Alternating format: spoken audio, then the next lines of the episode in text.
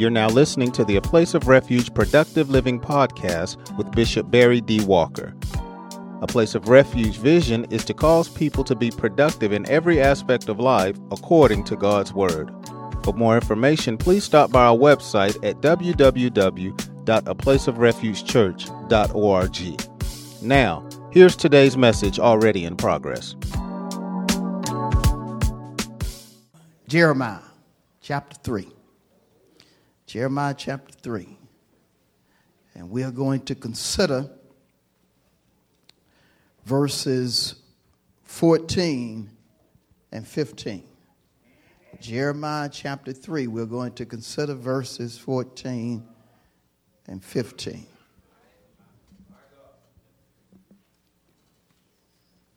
What testament is Jeremiah in? All right. And Jeremiah is right after Isaiah. Keep that in, in mind. Isaiah, well, Jeremiah chapter 3, verses 14 to 15. Return, which is a change direction,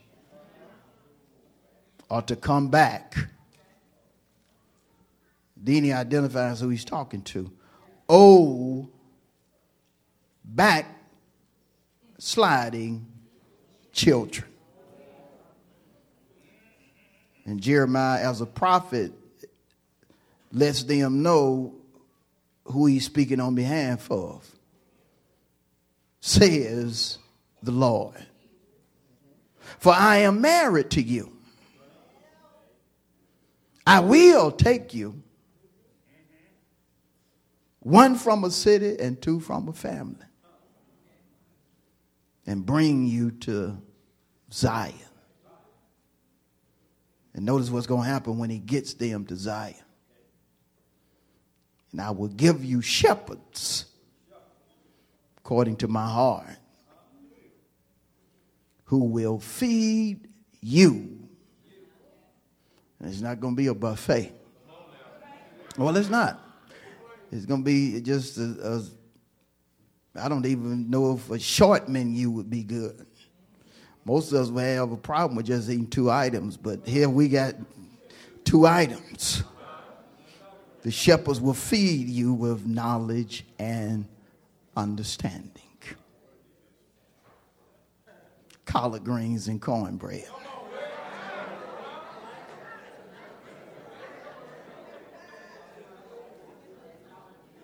Yeah. Lima beans and corn, neck bone and coleslaw.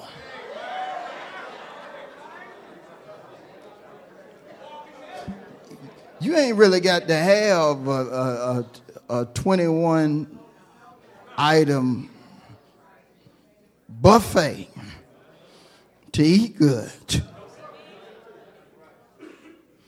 You can, you can get two things and eat real good. Yeah? So it's just going to be two items and one cook. Yeah, just one cook. Now he says shepherds in the text, but when you rightly divide the word, you understand that there is a shepherd per house.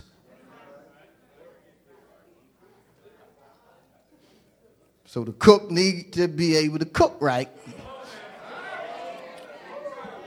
If he the only cook, we don't want no experiment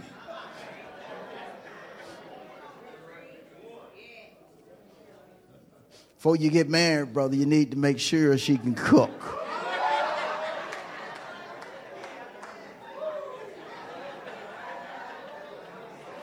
Because some of us know what it is to marry women that can't cook. That is not a pretty thing.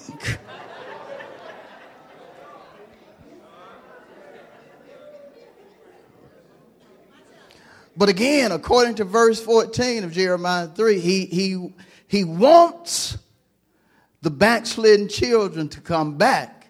And if they do so, he'll take them. And they'll go from there to Zion. And then he will give them a gift. A gift that verse 15 deems shepherds. Common term, pastor. I'll give you pastors. But, but these pastors are going to be according to his heart. And they are going to be feeders. Pastors that will feed the ones that come back to Zion with two items knowledge and understanding.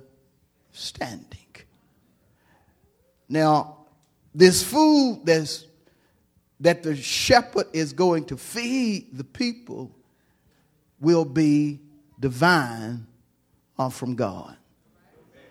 And so, based upon all that I have said, but especially the text, my subject this morning is eaters of divine food. Say to somebody, the subject today is. Now say the subject to yourself as you tap yourself. Now let's give the Lord a big hand of praise.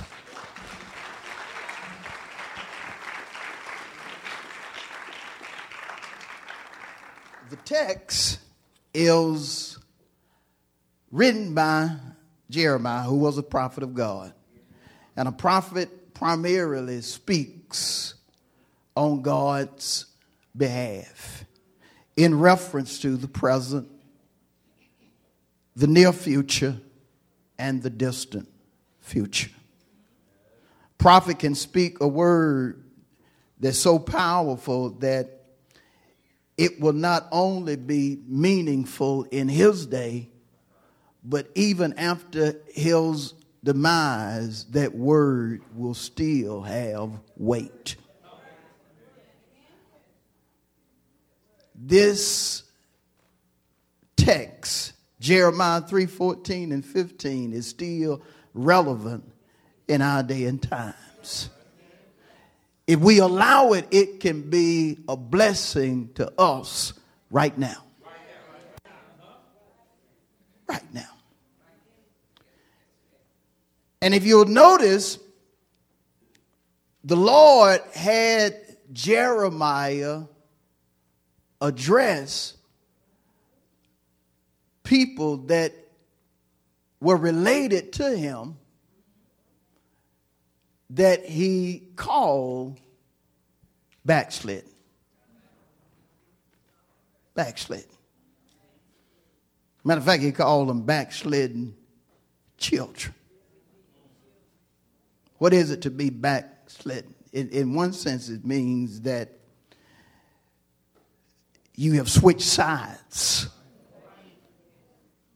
in reference to God. You no longer worship him, or you're no longer monotheistic. You have now become an idolater a person that worship other gods. Left serving God and have started serving other gods, whether it's a thing, a person, wood, rock, a statue, or what have you. Second, it, it has to do with being apostate. Where you have went so far as to renounce your beliefs. I know I used to praise him, but I don't believe in praising him no more. I know I, I, I, said I received the Holy Ghost, but I found now I didn't really receive that because it's not real. You're renouncing your beliefs. You have become an apostate. But what I really want you to understand about somebody that's backslidden as it pertains to us is when a person goes from serving God wholeheartedly and becomes lukewarm. John address, addressed it uh, out of my mouth. Backslid. Church has become social and not primary.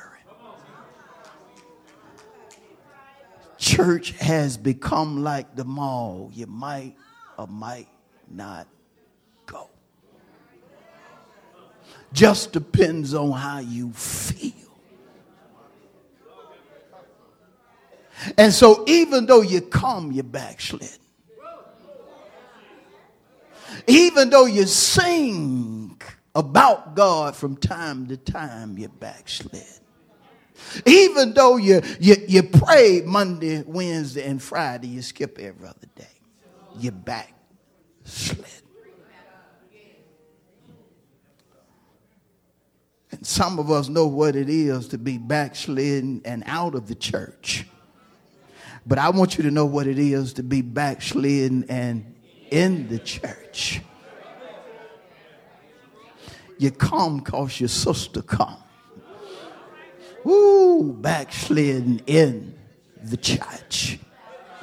You're all right until somebody hit that nerve. You're backsliding in the church. You're tithe until whoever receiving the offering make you mad. You're backslidden in the church.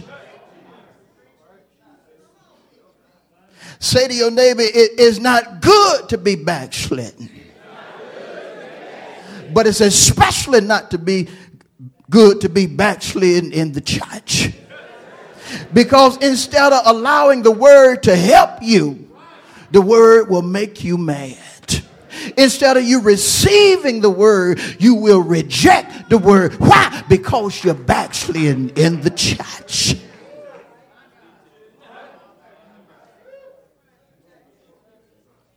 And, and so God said to Jeremiah, I want you to address the backsliders. I want you to tell them that I want them back. Tell them to return. That ain't nothing but the mercy of God. Because if some of us cut the fool on some of us, we'd be ready to, to sever the relationship. I'm done with her. I'm done with him. But God said, I know she been messing up, but I still want her to come back. I know she praised me when, when she decides or desires to praise me and not when I tell her to praise me, but I still want her back. I know he only ties on second and fourth Sunday, but I still want him to come back. Woo, when you look at somebody, they may or may not be backslidden and say, God wants you back. Oh, some of y'all didn't want to look at look at your neighbor, look at somebody again and tell them God wants you back. But it's got to be your choice. Notice the text. Return. Change direction. Come on back. Come back to your first love. Come back to giving me all the glory, the honor, and the praise. Come back to turning in victory when you don't see victory. Come back to leaping for joy when you don't feel no joy. Come back.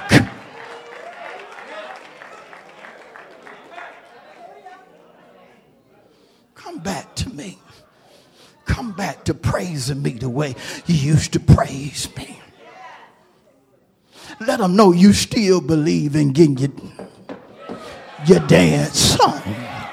Let them know you still believe in waving your hands, even though you've been sitting like a statue.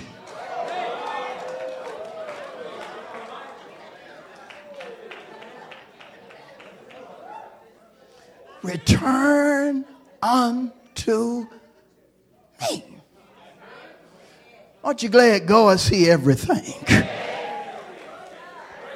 And he's willing to give you a chance. Willing to give you a chance to get yourself together. Whoa, thank you, Jesus. I said, thank you, Jesus.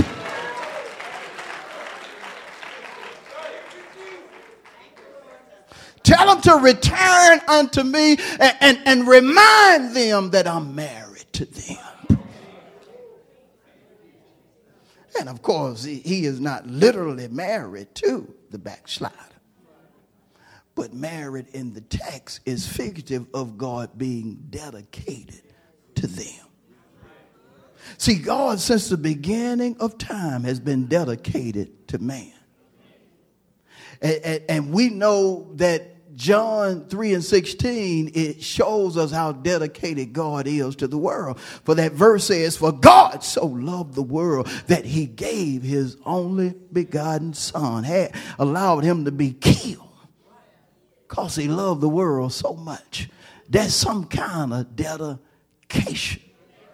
God pulled you out of storms you couldn't get yourself out of. Why? He's dedicated to you. God helped you out when your own family turned their back on you. Why did he do it? Because he's dedicated to you. God helped you even when you didn't have a job, didn't have no money, didn't have a yard. To cultivate, you didn't have this, that, and the other, but he helped you. Why? Because he's married to you. Say to your neighbor, you know God is married to you. He's more dedicated to you than your own mama. He's more dedicated to you than your own, than your own aunt. He's more dedicated to you than your pastor. He's more dedicated to you than your doctor. He's more dedicated to whoever you know. That's the reason we tell folks, can't nobody but nobody but nobody but nobody but nobody do us like Jesus. Say that to somebody. Can't nobody but nobody but nobody but nobody do you like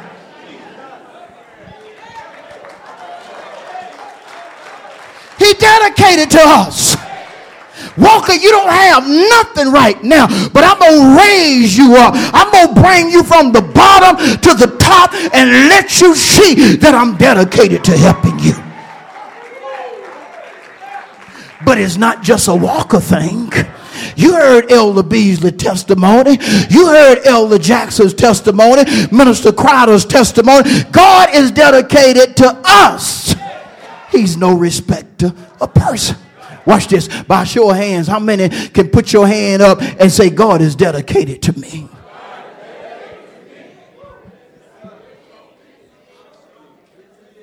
Stuff that God could have allowed to be exposed about you, He kept it undercover. If your best friend knew about some of your dirt, she would expose you. Said, I know about your dirt, but I'm going to keep it under cover. Just serve me. What do you call that? Dedication.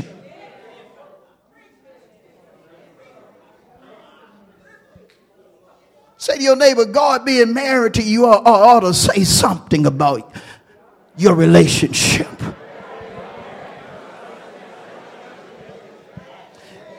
As dedicated as he is to you, that should say something about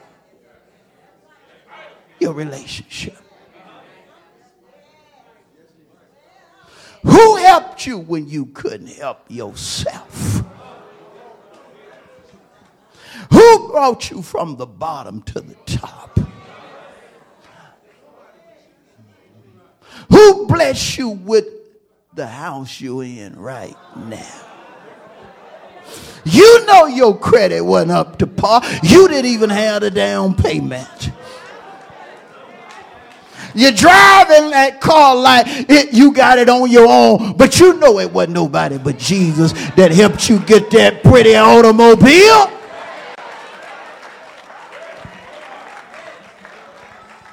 Yeah! you graduated, but barely. And the only reason you barely graduated is because God helped you with the test you needed to pass.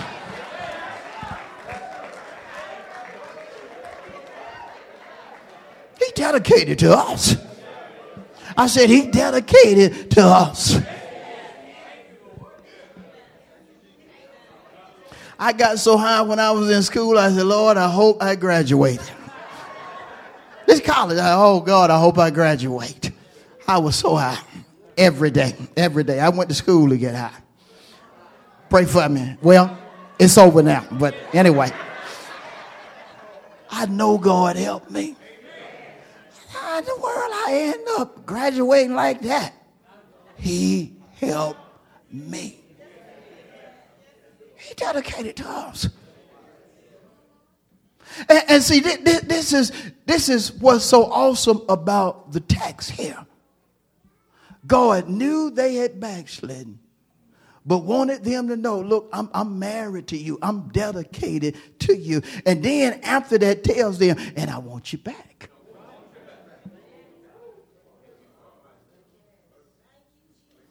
You've been low down, but I still want you back. Whoa, that couldn't be some of us. I said, that couldn't be some of us. If your wife, brother, was low down to you, you would you take her back?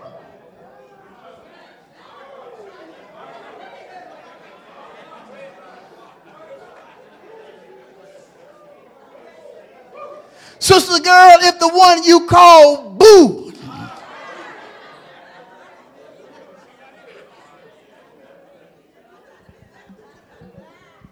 didn't help you pay the bills, didn't do right by you, would choose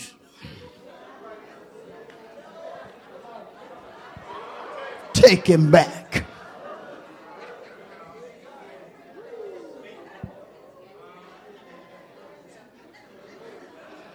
Some of y'all, you'll walk around with divorce on your mind. He got to go. If he don't get no job by Saturday, he got to go. If she don't straighten up and turn herself around, she got to go by Sunday evening, 6 o'clock. And I'm going to stick to that too. But the Lord said, I'll take you back, even though I know you've been low down. We'll get rid of folks even though we don't know the whole truth. We thinking about what they may have done. We don't really know. We just thinking about it. But the Lord see all, knows all. But still say, I'll take you back. Unconditional love. I'll take you back. I'll take you back and get you out of the place that you're in. I'll take you somewhere new. I'll take you somewhere different. I'll take you somewhere better. I'll take you somewhere bigger if you will just come. If it's one of you want to come back, I'll take you. If you're two of you in a family, I'll take you. If, if the whole household want to come, I'll take all.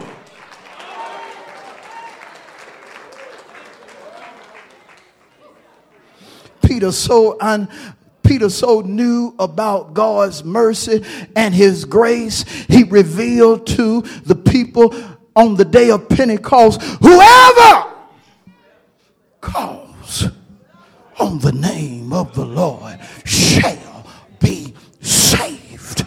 Letting them know God will help you if you want to be helped. God will move for you if you're willing to do what needs to be done. But it's your choice.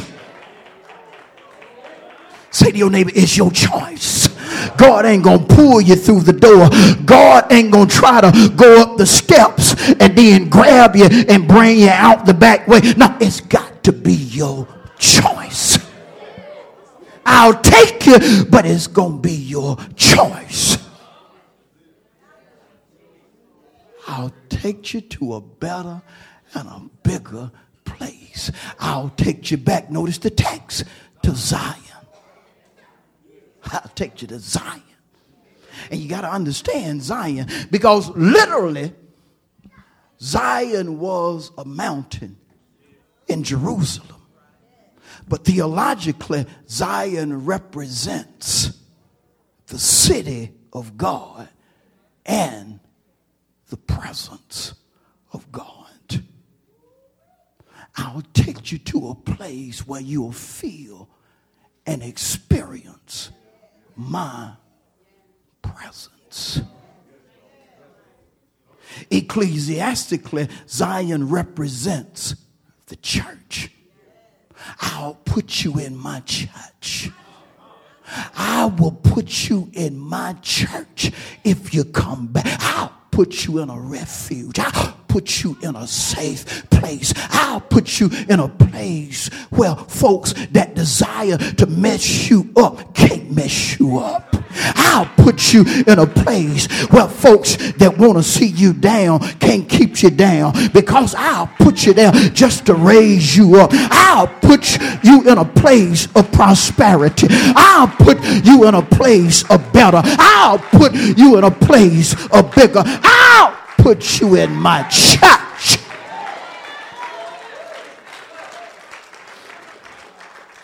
I'll bring you back to Zion. I like how Solomon talked about God's house. He said, In the fear of the Lord is strong confidence, and his children shall have a place, a refuge. I'm going to give you a safe place. You ain't got to worry about nobody putting stuff on the table that's going to kill you. It's going to be according to my will, it's going to be according to my word. I'll bring you back to Zion. I'll take you to Zion. Just depending on you. Some folks have been in the church but left the church. Some folk have never been a part of Zion of the church and need to become a part of it. Zion, God's church. And, and, you have to understand that every church is not God's church. Jesus was talking about building churches, and, and there were thousands of churches, thousands of temples at the time, but he was still talking about building. Because he knew everything that was deemed a temple or a church was not. Pretty name, but false. A lot of folks over there, but false. People love to go there, but false.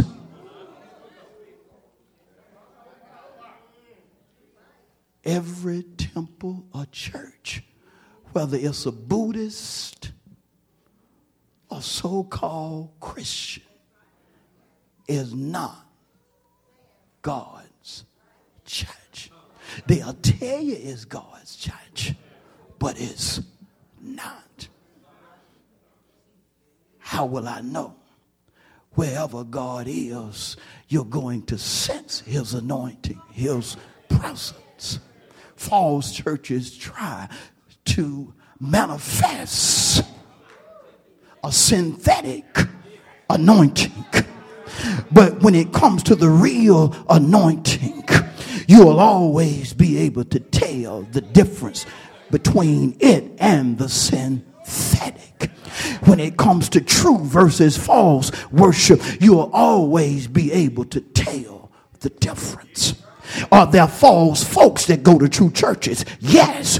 Are there true folks that go to false churches? Yes. But you have to understand that when you get in the place you need to be, you will recognize or discern the real from the pseudo, the false from the true. How many are understanding? I'm going to bring you back to Zion. And some of us, we had tried false churches. You know false churches where folk will let you do anything and still say you going to heaven. You knew they were lying when they told you you're going to heaven anyhow. You knew enough of the Bible to know that if you stay in sin, you were going to die in sin and in hell, you were going to lift up your eyes. You ain't got to say amen. I know I'm right anyhow. How many you knew going to the club and singing in the choir just wasn't, was, wasn't doing the right thing and that when all was said and done, you were going to buzz hell wide open even though you told folks you went to such and such church. And you understand point blank now that except you be born again, you will not see the kingdom of God. Y'all holding on? In John 3, Jesus told a person that was dedicated to going to church unless he be born again he would not see or receive the kingdom of God. Nicodemus was dedicated to the church. Jesus even had to question him when he got to talking about biblical stuff. He said, Look, you being an elder of the church, you don't know what I'm talking about. You ain't read this, that, and the other. He was in church, but it was the wrong church. Say to your neighbor, have you, just ask your neighbor, have you been, you been in the wrong church? And, for some of y'all sophisticants who may say, what is the wrong church? A church where God is not there. A church where God's will is not taking place.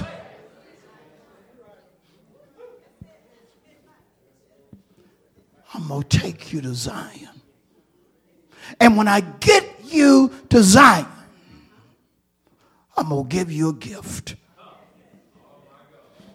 I know you like to sing, so I'm going to give you a choir. I know you like to play basketball, so I'm going to give you a gym. He didn't say that, did he? He said, I'm going to give you a gift. And there are a lot of things that come after the gift that God may do for his people. But the main thing he wanted them to understand that they would receive when they got to Zion is shepherds. If there is no choir, no praise team, there needs to be a shepherd. The primary reason anyone should be a part of the church is because of the gift that God first put in the church the shepherd. Your destiny is tied into your shepherd. I'll give you shepherds. And once you get the gift, then comes all that is going to be birthed from the shepherd, the praise team, the deacons, the elders, the ministers, and everything that makes up the body of Christ. But it starts with the shepherd. I will give. James 1 and 17 says, Every good gift and every perfect gift is from above. And say, God sends it down. He allows the Holy Spirit to get embedded in a person, and that person becomes the mouthpiece of God. That person becomes what the scripture deems a shepherd.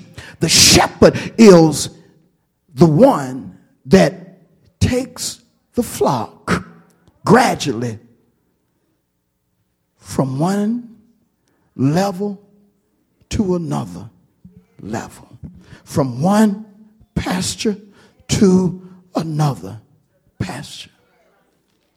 Shepherd is the one that does two things primarily guide and protect. I'm not going to deal with the theological standpoint and the biblical standpoint yet. I'm just dealing with just a shepherd in general. A shepherd guides and protects. Bigger, better. Come on. Come on. Come on. You, you, got, you got some shepherds that say, look, y'all get y'all tithe. I am the tithe.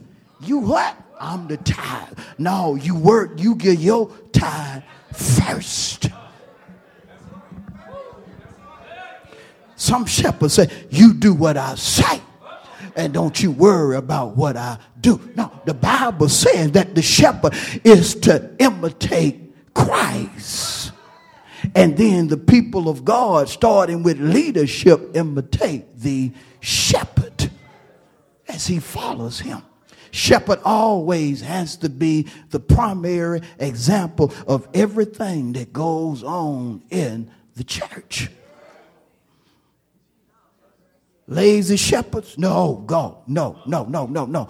God shepherds work. I ain't got time to take you to a whole lot of scripture, but God shepherds work. They do what needs to be done. Are you understanding? But again, the shepherd is going to guide and protect and protect. That don't mean I'm gonna keep it going with me to try to help you out. I'm gonna protect you based upon the weapons that God has given us. For the Bible says the weapons of our warfare are not carnal, but mighty through God to the pulling down of strongholds. God will give us exactly what we need to fight any enemy that may rear his, his head. Still understanding? I will give you shepherds. I'll give you shepherds. But then his shepherds do more than just guide and protect. His shepherds do more than just move the sheep gradually. Now, they do these things. Remember, they guide and protect. You need to see that in me. You just see that I'm guiding and protecting. You need to see that I'm moving you gradually. I've been talking about understanding for what? Months. Gradual process. You need to see that in me. You don't need to listen to folks that, well, you know, a shepherd, real shepherd, he's going to be at the office nine to five. That means I'm a fall shepherd all day. Real, shep- real shepherd, he going to visit everybody in the hospital. I'm a fall shepherd all day.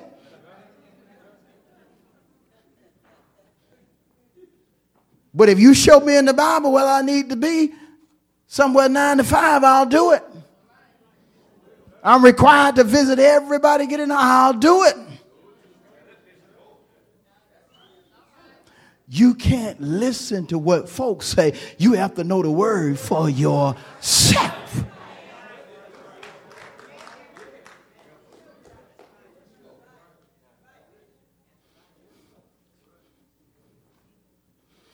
I pray for you, but when it comes to specific prayers, even for people that are going through, it's supposed to be done by certain ones in the church, the elders.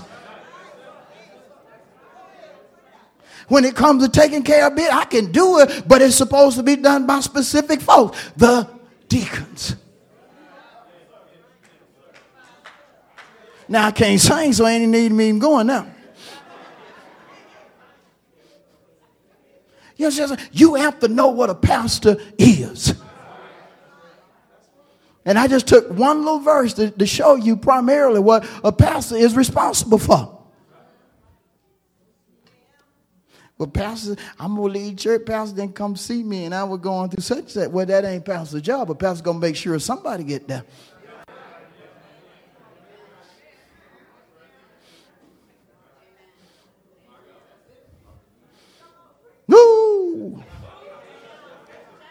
But he, but again, contextually, he takes it to another level, biblically and theologically speaking. Now, now he says, I'm going to give you shepherds. Then he says, according to my heart. According to my heart. So now,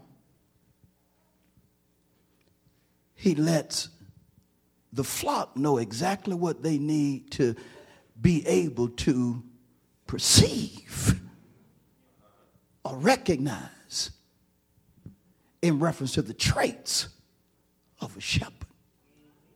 Other than certain things you can already see that I talked about, he's going to be according to my heart. That, that means that if, if, you gonna, if you want to know if your pastor has the heart of God, you got to get in God. There's no way you can know if my heart is according to God and you're not in God.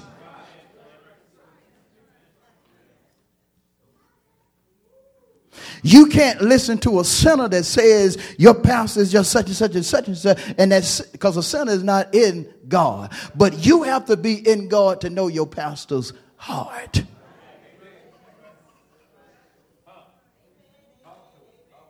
I'll give you pastors according to my heart. And, and, and, when it comes to the heart, the Hebrew, the Hebrew word for heart is leb. It primarily has to do with number one, awareness.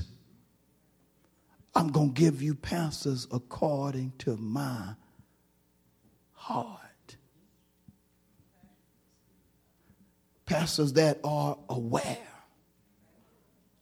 of what's happening. They are aware of what's happening when it comes to my will. They are aware of what's happening when it comes to my flock.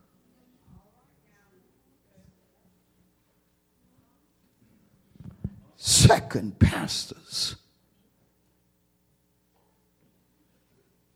that have the mindset of God. My mind can't be like your mind. I'm saying from a human standpoint. Not, no, my mind has to be as the mind of God.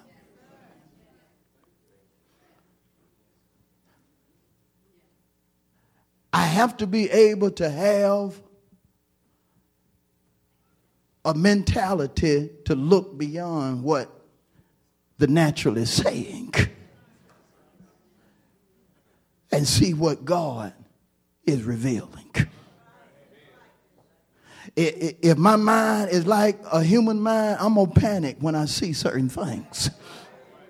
I'm going to get nervous when certain things happen. I can't be God's shepherd and have that tight mindset. Now, as people of God grow in, in mentality, your mind also has to become the mind of Christ.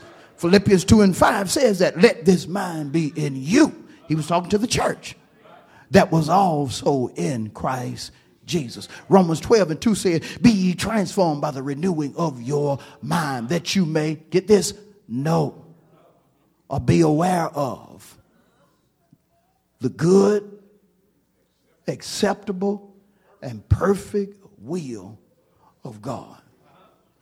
I have to have awareness, I have to have a mindset. And I also have to be to the point to where my choices are in line with the will of God. You can't pressure me into doing it because you say you're going to leave the church. Bye. Now, earlier, that could have happened. I have to choose as God would choose. We're talking about the shepherd, right? I give you shepherds according to my what? You notice God never, never chooses the way man chooses.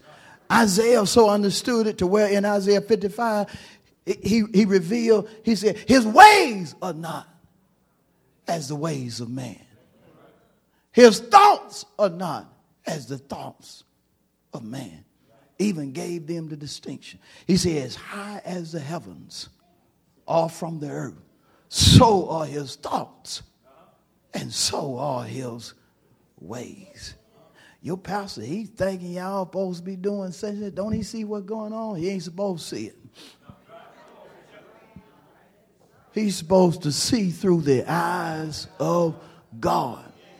Elijah revealed it when his when his servant was on one level looking at what was going on literally, but Isaiah, well, Elijah was in the spirit and saying, "Lord, open up his eyes so he can see what I see."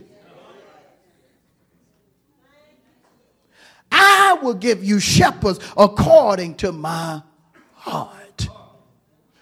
We ain't gonna vote on it.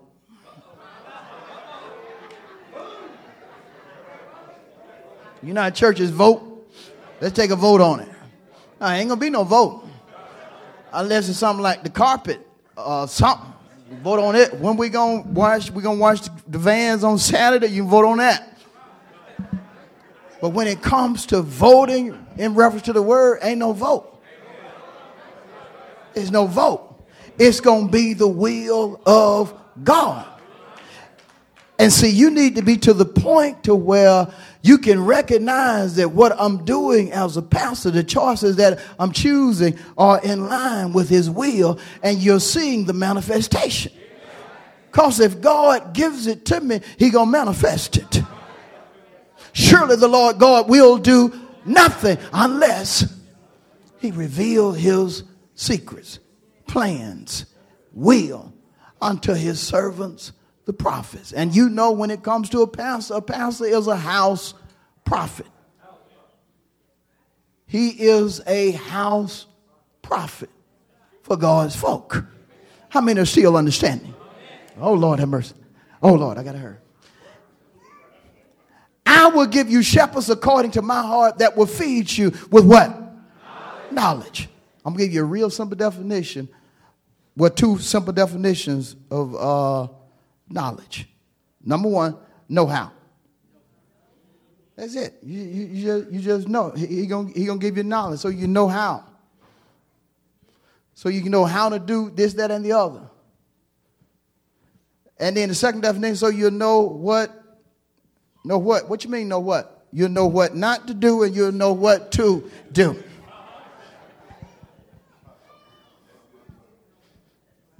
Bottom line, you need, you need a knowing. You need a knowing. If your cousin telling you to go do something that and it's okay, you need, you need to know that, okay, I, we can go. But if your cousin telling you to do something and, and you know, biblically speaking, that you don't need to deal with that, you got your knowledge. That's what you're going to get from a pastor. You're going to get no. You're going to get a knowing in you. It's going to be a knowing in you what to and what not to do. But it's also going to be a knowing in you when it comes to how you should handle yourself in church and outside of church. It's got to go beyond that. You, you got to take this right here and not only use it for what for what's happening in church, but what's happening in your life. God will give you know-how of how to make money, how to turn your business around. But guess where you'll do it at? Right here. You just got to let. You can never allow what you get from your pastor to be a church thing or just a church thing. It has to be a live thing. Why is that? John 10 and 10. Jesus said, The thief comes not before to steal, kill, and destroy. I am come that you might have life and have it more abundantly. Why does he, what kind of life does he want us to have? Abundant life. And that's what Jesus said, but then John turned around and said in John, in 3 John 2, Beloved, I wish above all things that you prosper, be in health, even as your soul does prosper. How many are still understanding? And so when it comes to understanding, we understand we got two primary definitions. Understanding in the early stage just simply means that you find out the meaning or you grasp the meaning of something or somebody. Second level of understanding is when you become conclusive about a meaning and you apply yourself accordingly when it comes to your thoughts, your words, and your deeds. That's what understanding is. But he says they're, they're going to feed you. Shepherds are going to feed you with, help me, know how and so you can know what something means and you can reach a conclusion or be conclusive about it. And it's wonderful that God has given us a gift. But it's not wonderful when you have folk that don't like eating.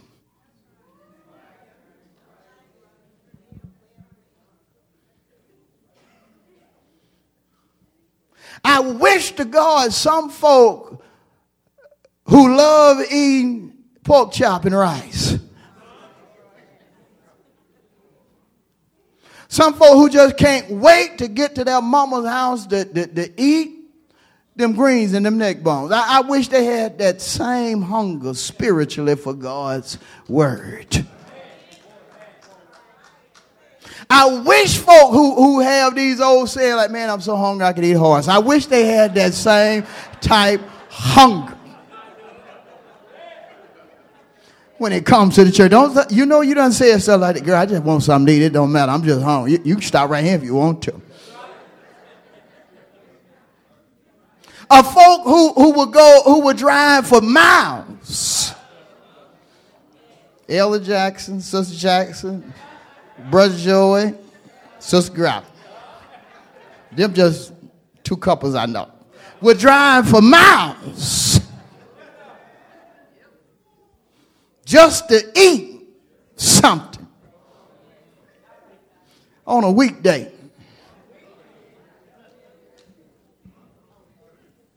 I just wish I had folk just like that. And I know I have got some, but I wish I had more just like that. You wake up and say, man, I, I just, I got a taste for Egg Harbor. And you just get in your car. Y'all ever Egg Harbor? Boy, that's some good eating, boy. That was a side story. I ain't gonna go that up. But anyway, I just wish I had for man. I got we gotta get church. Whoa, God, God, I'm going to get me something there. Oh, I just praying that pastor he loaded down with that knowledge and understanding. I know we ain't gonna get but two items, but I hope when we get there, he got them two items. And they on that plate real good because I need me some knowledge and I need me some understanding. I'm hungry. I've been going through it all week. I got to have a word. And I'm going to show you why, and then I'm done. I'm going to show you why we, we got we, we need to be hungry when we come to church, and I'm going to be I'm going to be done. Let's start in Luke 4. Y'all stay with me. I'm finna be done. I hope y'all I got to the point where y'all understand how come I can't finish no uh, message in 30 minutes. I can't feed you in 30 minutes. I mean, understand that by now. And some of y'all should understand because you can't eat no meal in no 30 minutes. Some of us wait an hour just for the food we want. Where they say us a waiting list is 25 minutes. Well, we'll just wait. Right? How many have ever waited at least 30 minutes just to get a table? And then when you got the table, you got to wait 30 more minutes just to get the food. You don't get to the point, oh, I'm disgusted. They ain't brought it yet. Let's go. You don't do that. No, if it's something you want to eat, you're going to stay there until they bring that plate. And when you eat, ain't nothing going to be left. But anyway, we in Luke 4 and 4. This is what Jesus said to the devil. Jesus answering him, or the devil saying, It is written, man shall not help me by bread, but by what? I got to get knowledge and understanding if I'm going to live. If I'm going to exist the way God has ordained for me to exist on this earth, I got to get knowledge and understanding. If I'm going to be productive on a job where folk get on my nerve, I've got to have knowledge and understanding if I'm going to supervise these folk that act crazy every time I turn around, I got to have some knowledge and understanding if I'm going to get this business that's going down to come back up, I've got to have some knowledge and understanding. If I'm going to get this wife of mine to learn how to cook and to learn how to clean and to learn how to do this, that, and the other, I got to have some knowledge and understanding. Man shall not exist. Whatever you do in existence that's why you need knowledge and understanding that comes from God. Whatever you do in life, that's why you need it. You don't come here just to get no sermon. You come here because you need something to live by. Look at somebody say, These are not pastor's words. This is what Jesus said to who? The devil. And if the devil knows you need it, what is he going to try to do? Stop you from.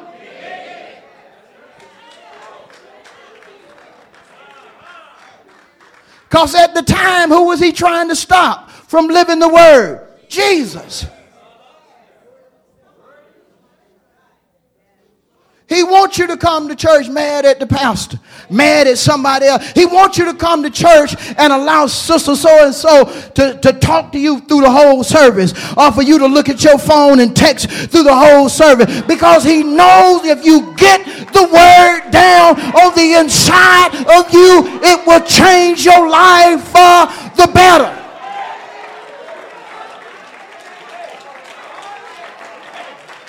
If that word get in you, you won't leave here with the same mindset. You won't leave here talking the way you used to talk, and you won't leave here doing what you're used to doing. You will leave here better. You will leave here better. You'll leave here better. You'll leave here better.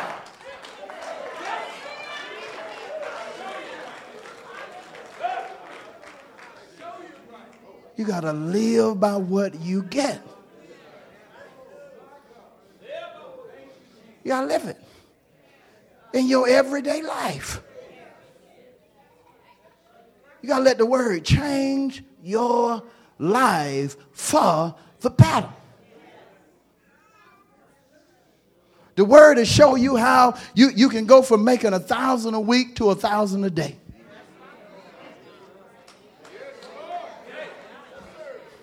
You hear me?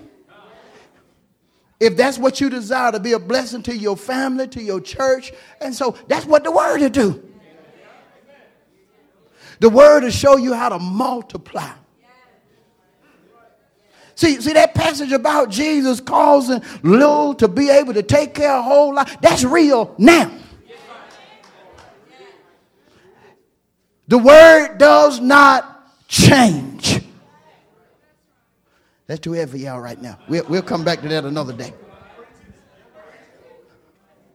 Luke 6. This is my last scripture. This is my last scripture. Lord have mercy. Luke 6 21. Blessed are you who hunger. When? Now. For you shall be filled. Don't come to church waiting for the praise team to get you stirred about the word. Be hungry before you come. Start thinking about your feeding before you come. Just, just like some of us, when we, when we know that we're going to be going on vacation in like three days, we start thinking about that vacation on that day. Before the vacation even comes, we three days away, we talking about what we gonna be doing on the beach. We, we, we done Google our itinerary, trying to figure out what all we gonna do. Yeah, when we get there, we gonna do. You ain't left. You ain't, you you still at the house, but but you looking forward to your vacation. You're hungering for that vacation. Well, Pastor, is there anything wrong with that? No. No. But you need to have that same hunger for God's word. Because, see, if you have that same hunger for God's word, God will turn, God will turn around and He will bless you with the money for vacation. I'm going to tell y'all something between us, all right? I'm tell y'all something. This this happened. First, let me tell you this happened. This this is the God truth. A few years ago, the Lord told me. He said, "Look here. I want you to. I want you to take every time you get five dollars. I want you to take it and just put it back." A few years ago, and so I just started putting five dollars. You know, I come home, take off my clothes. If I got five, I put five dollars back. Somebody give me some money. I didn't put that five dollars. I mean, just five dollars, five dollars. And and so anyway uh, the Lord said, I want you to go on vacation, but it's just going to be a $5 vacation. Am I, am I telling you? We went on a $5 vacation. Now, hold on, hold on, let me explain. Let me explain. Everywhere we went, whether it was a restaurant, whether it was buying something, you know what, you know what we gave folk? $5. I put so many fives at, at one place. They said, where all these fives come? She's saying some of these fives old too. I'm gonna have to check and see if we can take these fives. The whole vacation was paid for with five dollars. How in the world did you get knowledge to take to pay for a vacation with five dollars? Him. Him. Whole vacation, five dollars. Sing, sing, sing this thing that that uh, I desired about six hundred dollars. Get what I paid for it with fives. I told the president, look, you're gonna have to be patient now because I'm gonna pay for this with five dollar bills. Five I said, yeah, five dollar bill. You ain't got no twenties? Yeah, but I'm gonna pay for it with fives.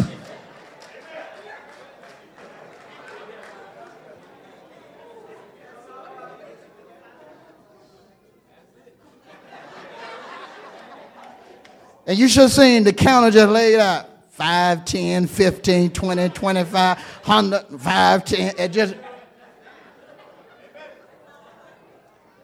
If you hunger and thirst, God will fill you.